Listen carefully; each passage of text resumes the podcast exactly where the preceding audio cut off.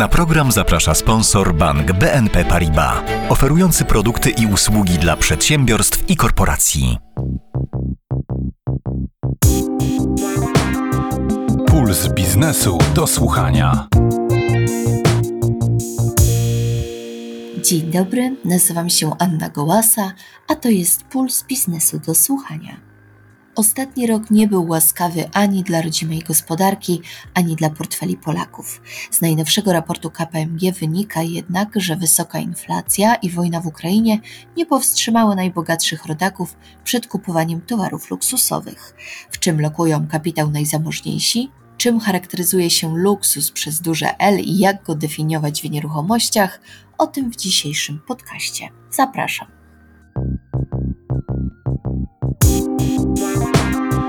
Puls biznesu do słuchania.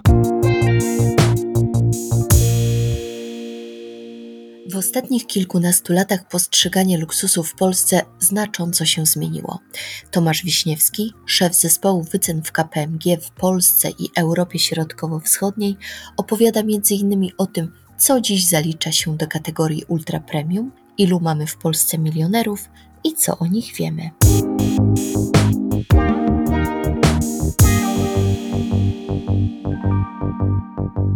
Bo zależy, na co będziemy patrzeć. Jeżeli będziemy patrzyli na ich dochody, to mieliśmy ponad 37 tysięcy milionerów, czyli takich osób, które zarobiły ponad 1 000 000 złotych brutto. Tutaj powołuję się na dane z roku 2021. My opieramy się w swoich analizach na danych z Ministerstwa Finansów, więc one są wiarygodne i przejrzyste. W roku 2021 odnotowaliśmy wzrost liczby takich osób o prawie 5%. I nie będzie chyba zaskoczeniem, że najwięcej takich osób mieszka w województwie mazowieckim, prawie 9 tysięcy osób, a później w Wielkopolsce i na Śląsku to po ponad 4 tysiące osób. Natomiast tu mówimy o bieżących dochodach, czyli to, ile te osoby zarobiły w roku 2021. Natomiast mamy też milionerów, którzy mają odpowiednio wysoki majątek, czyli zgromadzili ponad 1 000 000 i co więcej nie tyle 1 000 000 złotych, ile $1 000 000. I to są tak zwane osoby high net worth individuals, czyli osoby z dużym majątkiem. Mówimy o $1 000 000 w majątku, do którego nie wlicza się główne miejsce zamieszkania, czyli to jest coś ponad to jak dom, czy jakaś willa, czy apartament. I takich osób mamy 100 tysięcy w Polsce. Czy to dużo, czy mało, to pewno warto to zestawić z liczbą osób w takich krajach jak Niemcy, Francja i Wielka Brytania. I tam mamy ponad 2 miliony takich osób, prawie 3 miliony. Co tylko wskazuje na to, że wciąż jesteśmy gospodarką na dorobku i mówimy w przypadku Polaków o tych nowych pieniądzach zgromadzonych w większości przypadków przez ostatnie 30 lat, a nie przez kilka pokoleń, jak w przypadku tych krajów bardziej dojrzałych, z tą długą historią bogactwa.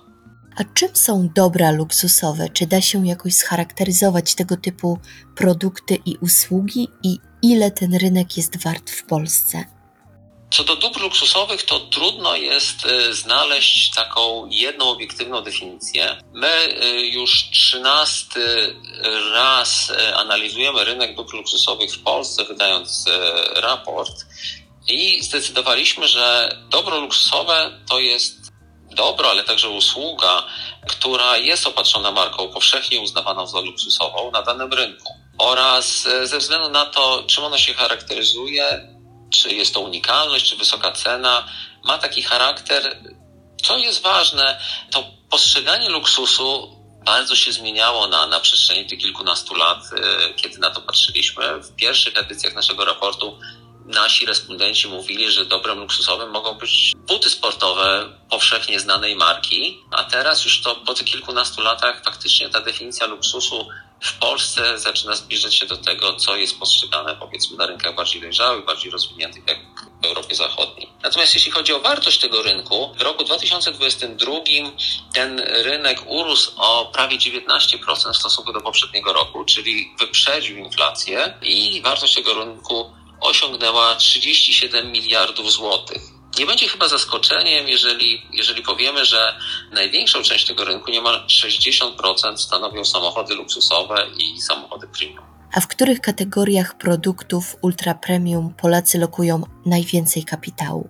Tutaj myślę, że są dwie rzeczy, na które warto zwrócić uwagę. Jedna rzecz to jest faktycznie, na co wydajemy pieniądze i jakie są to główne kategorie dóbr luksusowych. Tak jak wspomniałem, samochody to 24,7 miliarda złotych. W dalszej kolejności mamy odzież i akcesoria, ponad 3 miliardy, blisko 3 miliardów. To również nieruchomości luksusowe.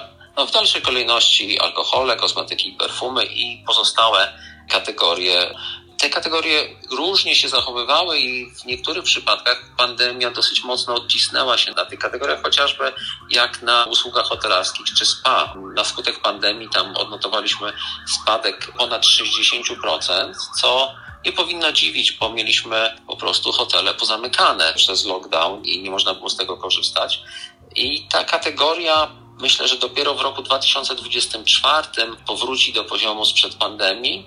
Pozostałe kategorie, wiele wskazuje na to, że albo już wróciły, albo wrócą w przyszłym roku. I to są wydatki Polaków na dobra luksusowe. Natomiast oczywiście warto też wspomnieć o inwestycjach, czyli czymś takim, gdzie zakładamy, że w długiej perspektywie czasu osiągniemy zwrot, osiągniemy korzyść z takiego inwestowania. Często się to nazywa inwestycjami alternatywnymi, czyli nie tylko akcje, obligacje, fundusze, ale też takie aktywa jak chociażby złoto, obrazy, rzadkie alkohole czy wina. I mówi się, że od 10 do 20% środków warto w takim zdywersyfikowanym portfelu trzymać właśnie w takich inwestycjach alternatywnych i Polacy, to co widzimy, nie boją się tego typu inwestycji.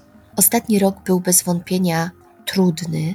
Jak tego typu okresy, kiedy mamy niepewną sytuację gospodarczą, wpływają na podejście do inwestycji w dobra luksusowe? Myślę, że inflacja przede wszystkim, jak patrzymy na oficjalne dane z NBP-u, spowodowała, że pomimo iż wartość środków zgromadzonych przez Polaków wzrosła, to ona wzrosła wolniej niż mieliśmy odczyty inflacyjne, więc de facto realnie Polacy stracili na tym.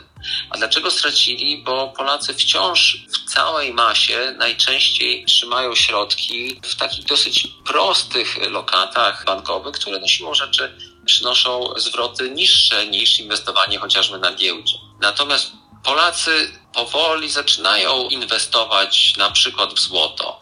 Natomiast też trzeba pamiętać, że wszystkie tego rodzaju inwestycje alternatywne to są inwestycje na lata. To nie są raczej spekulacje, gdzie kupimy dzisiaj i za miesiąc czy za kwartał sprzedamy. Bo musimy pamiętać, że w tym obszarze koszty transakcyjne potrafią być bardzo wysokie, chociażby jeżeli mówimy o dziełach sztuki.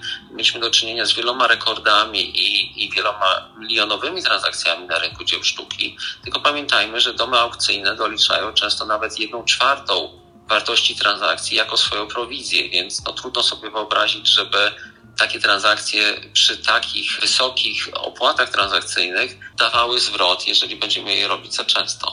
Bardzo dziękuję za rozmowę. Moim gościem był Tomasz Wiśniewski, szef zespołu wycen w KPMG w Polsce i Europie Środkowo-Wschodniej. Serdecznie dziękuję za zaproszenie. Puls biznesu do słuchania. Odwrotnie proporcjonalnie do kryzysu gospodarczego rozwija się rynek nieruchomości luksusowych. O popularności domów i mieszkań ultra premium oraz nadużywaniu przez deweloperów słowa apartament rozmawiam z Małgorzatą Wełnowską, starszą analityk rynku nieruchomości w Cenatorium.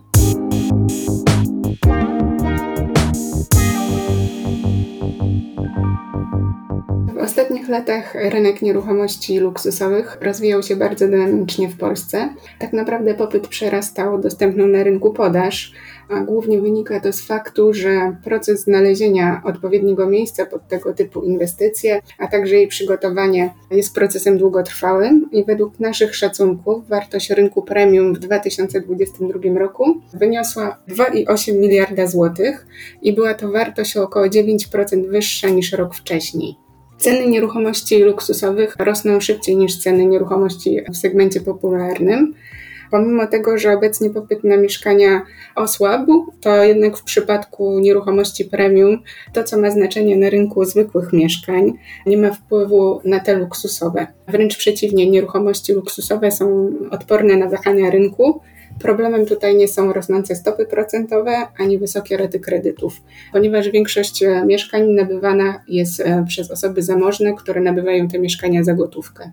Czym powinien się charakteryzować apartament? Czy deweloperzy nie nadużywają tego pojęcia? Tak naprawdę nie ma jednolitej definicji tego, czym jest apartament, dlatego segment rynku premium czy rynku nieruchomości luksusowych jest przedstawiany różnie. Kiedyś za apartament uważano mieszkanie, którego cena całkowita przekraczała 1 000 000 złotych. Dziś w cenie 1 miliona możemy znaleźć bardzo dużo mieszkań, szczególnie w tych największych ośrodkach miejskich. Za to za mieszkania luksusowe najczęściej uznajemy takie lokale, które znajdują się w apartamentowcach. I te budynki apartamentowe zlokalizowane są najczęściej w prestiżowych lokalizacjach, w prestiżowych dzielnicach. Apartamentowce charakteryzują się wybitną architekturą, niepowtarzalnymi materiałami wykończeniowymi. Mają także przestronne lobby oraz to, co tam znajdziemy, to dodatkowe funkcje wyłącznie dla mieszkańców tego budynku. Na przykład są to strefy wellness. Ekskluzywne apartamenty charakteryzują się także ponadnormatywnymi powierzchniami, czyli to są powierzchnie powiedzmy 300 m2, 400 m2, ponad przeciętnymi przeszkleniami czy wysokim poziomem prywatności i bezpieczeństwa. Oczywiście w ofertach deweloperów znajdziemy bardzo dużo informacji na temat tego, że sprzedają apartamenty, jednak jest to bardzo często nadużycie, tak? Jest to związane z ich strategiami marketingowymi, bo pojęcie apartament dużo lepiej brzmi niż lokal mieszkalny czy mieszkanie. A w jakim celu kupuje się najczęściej nieruchomość ultra premium? Czy dysponując sporym zasobem wolnej gotówki, lepiej zainwestować ją w jeden apartament ultra premium, czy na przykład kilka lokali z segmentu popularnego? Nabywcami apartamentów luksusowych są przede wszystkim najzamożniejsze osoby. Są to głównie sportowcy, celebryci, ale bardzo często też super drogie mieszkania nabywają biznesmeni czy cudzoziemcy, którzy pracują w Polsce na wysokich kierowniczych stanowiskach. I przede wszystkim luksusowe mieszkania nabywane są z 2 powodów. Po pierwsze, w celu zaspokojenia własnych potrzeb mieszkaniowych jako pierwsze lub kolejne miejsce zamieszkania. Po drugie, jako inwestycje w celu uzyskania zysku na przykład z wynajmu lub z późniejszej odsprzedaży. Nieruchomości luksusowe są też nabywane w celu ochrony posiadanych oszczędności jako lokata kapitału. I najczęściej osoby zamożne kupują jednak te super ultra drogie apartamenty w celu zaspokojenia własnych potrzeb.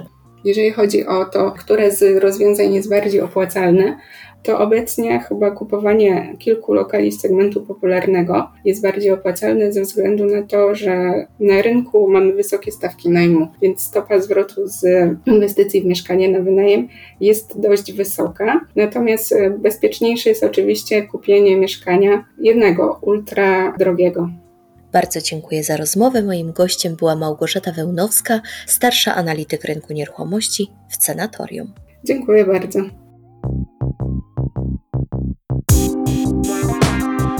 Puls biznesu do słuchania. W Polsce przybywa nieruchomości z najwyższej półki. O tym, kim są ich nabywcy i na jakie niestandardowe udogodnienia mogą liczyć, opowiada Dawid Sporysz, dyrektor zarządzający spółką Noho Investment.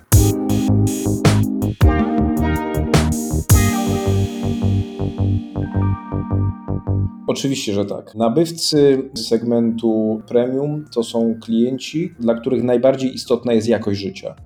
Znajdziemy w tej grupie reprezentantów wolnych zawodów, to jest prawników, lekarzy, znajdziemy przedstawicieli kadry menedżerskiej wyższego szczebla, również przedsiębiorców, znanych sportowców, których nazwisk z oczywistych względów nie możemy ujawniać, ale również przedstawicieli właścicieli firm sektora nowych technologii i rozwiązań przyszłości. Jeżeli chodzi o naszych nabywców i z jakich kierunków klienci do nas się zgłaszają, Po pierwsze, jeżeli chodzi o inwestycje w Krakowie, mówimy o mieszkańcach Krakowa, mieszkańcach Małopolski. Tutaj możemy wyróżnić takie ośrodki, które również pod kątem biznesu wyróżniają się na mapie Małopolski, czyli Nowy Sącz, Zakopane, miasta Małopolski Zachodniej. Jeżeli chodzi o Katowice, są to klienci aglomeracji śląskiej, czyli Katowice i miasta ościenne. Oczywiście, że są to również klienci z Częstochowy i z Bielska Białej. Wszyscy ci klienci chcą wyróżniać się pod kątem jakości życia i wiedzą, że jakość życia jest kluczem funkcjonowania. To, co nas wyróżnia, to części wspólne, w ramach których każdy klient znajdzie pokój klubowy, coworking z czytelnią, salę fitness do jogi i pilatesu, salę kinową, pokój masażu, strefę saun, strefę zabaw dla dzieci, czy pokój gier, pokój Majsterkowicza i myjnie dla psów.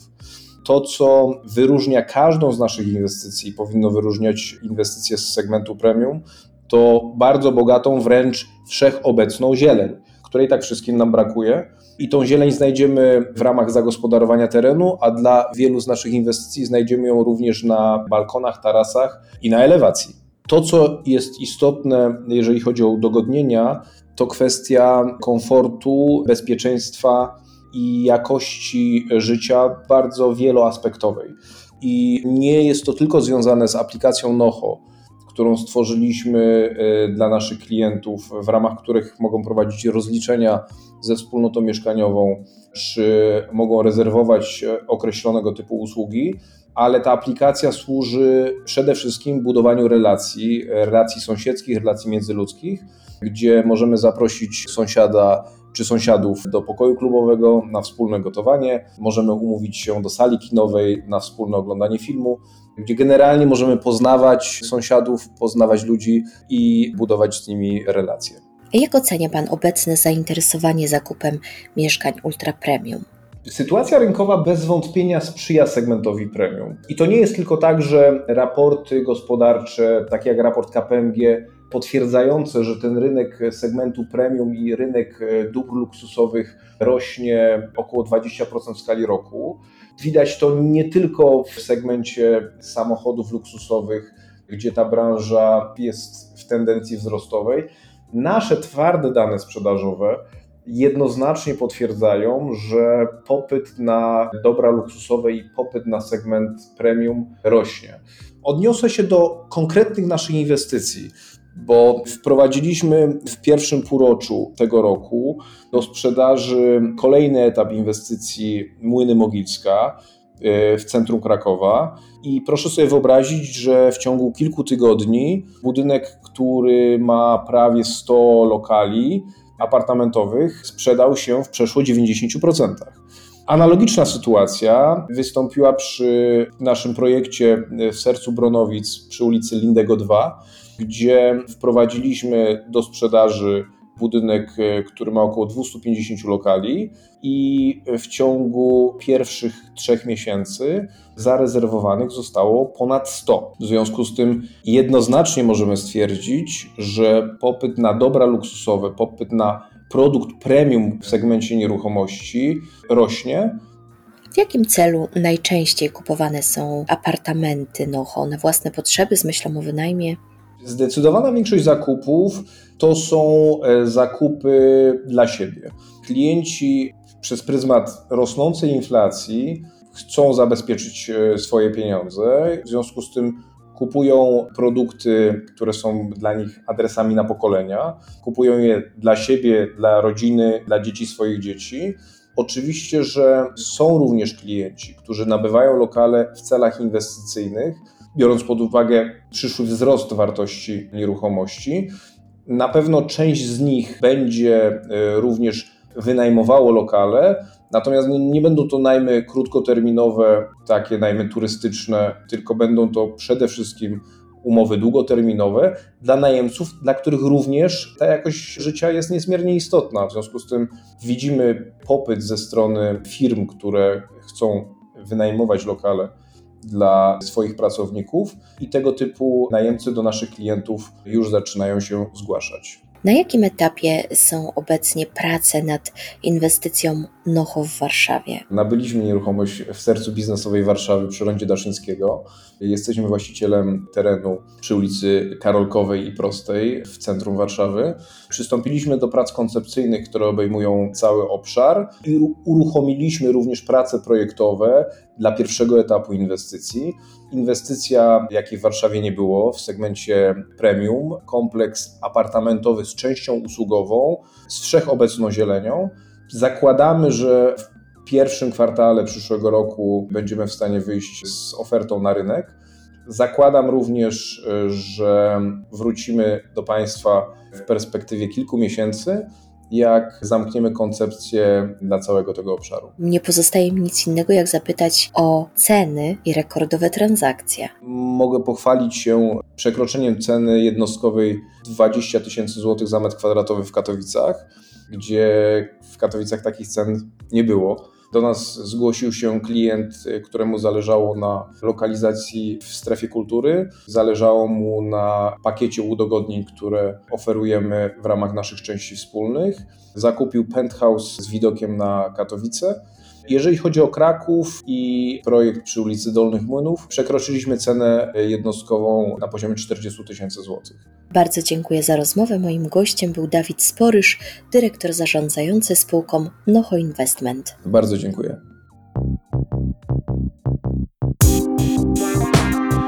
Puls biznesu do słuchania. Oferta luksusowych domów i mieszkań rośnie także w kurortach. Marlena Kosiura, ekspertka serwisu InwestycjewKurortach.pl, opowiada o tym, w których miejscowościach powstaje najwięcej tego typu nieruchomości oraz czym różnią się one od warszawskich. W zasadzie luksusowe takie projekty apartamentowe czy kondohotelowe w polskich kurortach powstają od zawsze. Tych inwestycji zawsze trochę było, natomiast w ostatnim czasie jest ich, mam wrażenie, nieco więcej, bo też troszkę zmienił się profil klientów kupujących. O ile przez ostatnie lata nieruchomości w kurortach kupowało się głównie inwestycyjnie, to mniej więcej od roku, dwóch rośnie ilość osób, które kupują takie lokale dla siebie. No i właśnie ta kategoria luksusowe, bo luksusowe jednak w zdecydowanej większości przypadków kupowane są właśnie na potrzeby własne. Co powstaje? Na przykład takim silnym trendem, który widać teraz w kurortach, a który w ostatnich latach nie był popularny, to są apartamenty zlokalizowane przy hotelach. Przy czym różnica jest taka między takimi inwestycjami, a tym, co do tej pory kojarzyliśmy, czyli klasycznymi kondohotelami, że te apartamenty nie zawsze są w budynku hotelowym, ale często są połączone z hotelem i niekoniecznie trzeba je wynajmować. Czyli klienci kupują na przykład drogie, prestiżowe nieruchomości po to, żeby mieć swój luksusowy apartament z widokiem na morze czy na góry, a jednocześnie móc jako właściciel korzystać z całego tego zaplecza, które zapewnia hotel, ze stref spa, z restauracji wysokiej klasy. I takie nieruchomości powstają zarówno nad morzem, jak i nad jeziorami. Na przykład w Mikołajkach właśnie kończona jest budowa nowego etapu inwestycji, która powstaje przy działającym już luksusowym hotelu Mikołajki. Tam deweloper właśnie buduje budynki apartamentowe. Ceny tych nieruchomości luksusowych w Mikołajkach też, chociaż wiele osób się dziwi, jak nad polskimi jeziorami nieruchomości mogą tyle kosztować, wybiegają nawet 20 kilka, 30, nawet więcej. Są nieruchomości, gdzie 60 tysięcy za metr kwadratowy to kosztuje. W górach takie inwestycje też powstają, na przykład właśnie w Świeradowie-Zdrój, dokładnie taki sam model, czyli mamy apartamenty, ktoś, kto kupuje, może z tego korzystać na swoją potrzebę, jeśli chce, może oddać w zarządzanie, ale nie ma tutaj narzuconej formuły, że to jest kondohotel i trzeba to oddać, ale jednocześnie korzysta z tego zaplecza hotelowego. I taki trend w sumie tak jakoś mocniej obecny teraz w polskich kurortach de facto nie jest niczym nowym, bo na świecie takie połączone budynki apartamentowo-hotelowe, gdzie te apartamenty mają dostęp do całej struktury usługowej hotelu, powstają od dawna i ostatnio nawet analizowaliśmy, jak to wygląda, to właściwie od wielu, wielu lat w dużych miastach typu, Londyn, Nowy Jork takie nieruchomości powstają. W Paryżu na przykład, właśnie w takim apartamencie przy kurorcie przez wiele lat mieszkała Coco Chanel, ale to też nie jest nic nowego, to nie jest wymysł ostatnich 20-30 lat, bo już w latach 50. w Hollywood właśnie taki apartament przy hotelu z basenem hotelowym zajmowała Marilyn Monroe, więc to jest trend, który jakby na świecie jest już powszechny, powoli zaczyna docierać do polskich kurortów. Wspomniała Pani o tym, że w kurortach najczęściej kupuje się na własne potrzeby. Czy to znaczy, że nabywcy korzystają z nich przez cały rok, czy tylko okazjonalnie, a przez pozostałe miesiące nieruchomość stoi pusta? Zazwyczaj takie luksusowe nieruchomości w kurortach inwestorzy kupują właśnie na własne potrzeby, żeby na przykład w weekendy wyjeżdżać, żeby móc tam wyjechać na wakacje, na święta, na Sylwester, w takie szczególne dni. I jeżeli to są naprawdę drogie nieruchomości, to one rzadko są wynajmowane. Takie ze średniej półki, jakby prestiżowej, czasem bywają wynajmowane, czasem nie, ale ten cel zakupu raczej nigdy nie jest taki typowo inwestycyjny. Tutaj liczy się jakość budynku, wiarygodność dewelopera, właśnie dostęp do różnego rodzaju usług dodatkowych, wykończenie wnętrz, czyli to wszystko, co jest w produktach luksusowych dosyć istotne, natomiast zarobek jest na którymś tam punkcie i zdarza się, że inwestorzy nawet takie drogie nieruchomości też wynajmują, no bo to wiadomo, że zawsze pokrywa to przynajmniej koszty utrzymania takiej nieruchomości, czynszu i mediów. A czym różnią się luksusowe nieruchomości w kurortach od tych na przykład warszawskich? To, co odróżnia te luksusowe nieruchomości w kurortach od na przykład miejskich inwestycji, takich z naprawdę wysokiej półki, to jest jednak różnica, że na przykład właśnie o ile w miastach ważny jest element na przykład właśnie sztuki, czy takie nieoczywiste rzeczy, nie tylko samo wyposażenie wnętrz, to do kurortów ten trend jeszcze nie dotarł. Tutaj inwestorzy patrzą oczywiście na jakość wykończenia wnętrz. Często biorą sobie do wykończenia na przykład znanych projektantów, czy właśnie marki z najwyższej półki, takiej wnętrz. Natomiast jest jeszcze inny element, który dosyć istotny jest i rośnie jakby ten trend na sile, to jest kameralność budynku. O ile jeszcze tam kilka lat temu właśnie za luksusowe uważano pokoje czy apartamenty w budynkach z basenami, to właściwie dzisiaj basen w budynku czy sauna nie jest już absolutnie żadnym luksusem. Większość projektów, która jest realizowana czy nad morzem, czy w górach, czy właśnie nad jeziorami, takie zaplecze usługowe ma, więc ten basen już nie jest czymś szczególnym.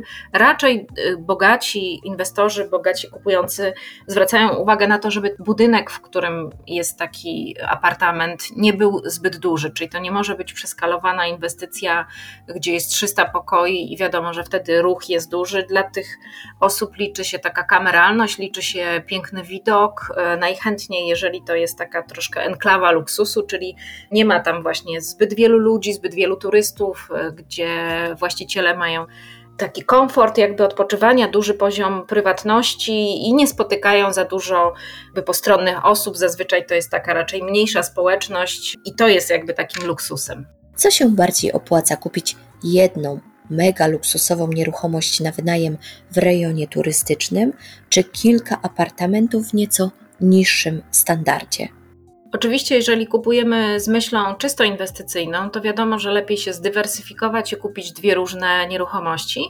I takie rzeczy oczywiście na rynku się faktycznie dzieją. Często zdarza się, że zamożny inwestor, który dysponuje kwotą, nie wiem, 800 tysięcy, miliona, nie decyduje się na zakupienie jednego drogiego apartamentu, tylko zawsze to uzasadnia w zasadzie, po co mam kupować jedną drogą nieruchomość, kiedy mogę kupić dwa tańsze apartamenty na wynajem, jeden na przykład nad morzem, drugi w górach i dzięki temu dywersyfikuje jakieś źródła przychodów, w razie gdyby któraś lokalizacja gorzej pracowała, to wtedy wiem, że na pewno w kolejnej będę mógł liczyć na dobry poziom zysków, więc taki podział zdecydowanie jest widoczny. Bardzo dziękuję za rozmowę. Moim gościem była Marlena Kosiura, ekspertka serwisu InwestycjewKurortach.pl. Dziękuję uprzejmie.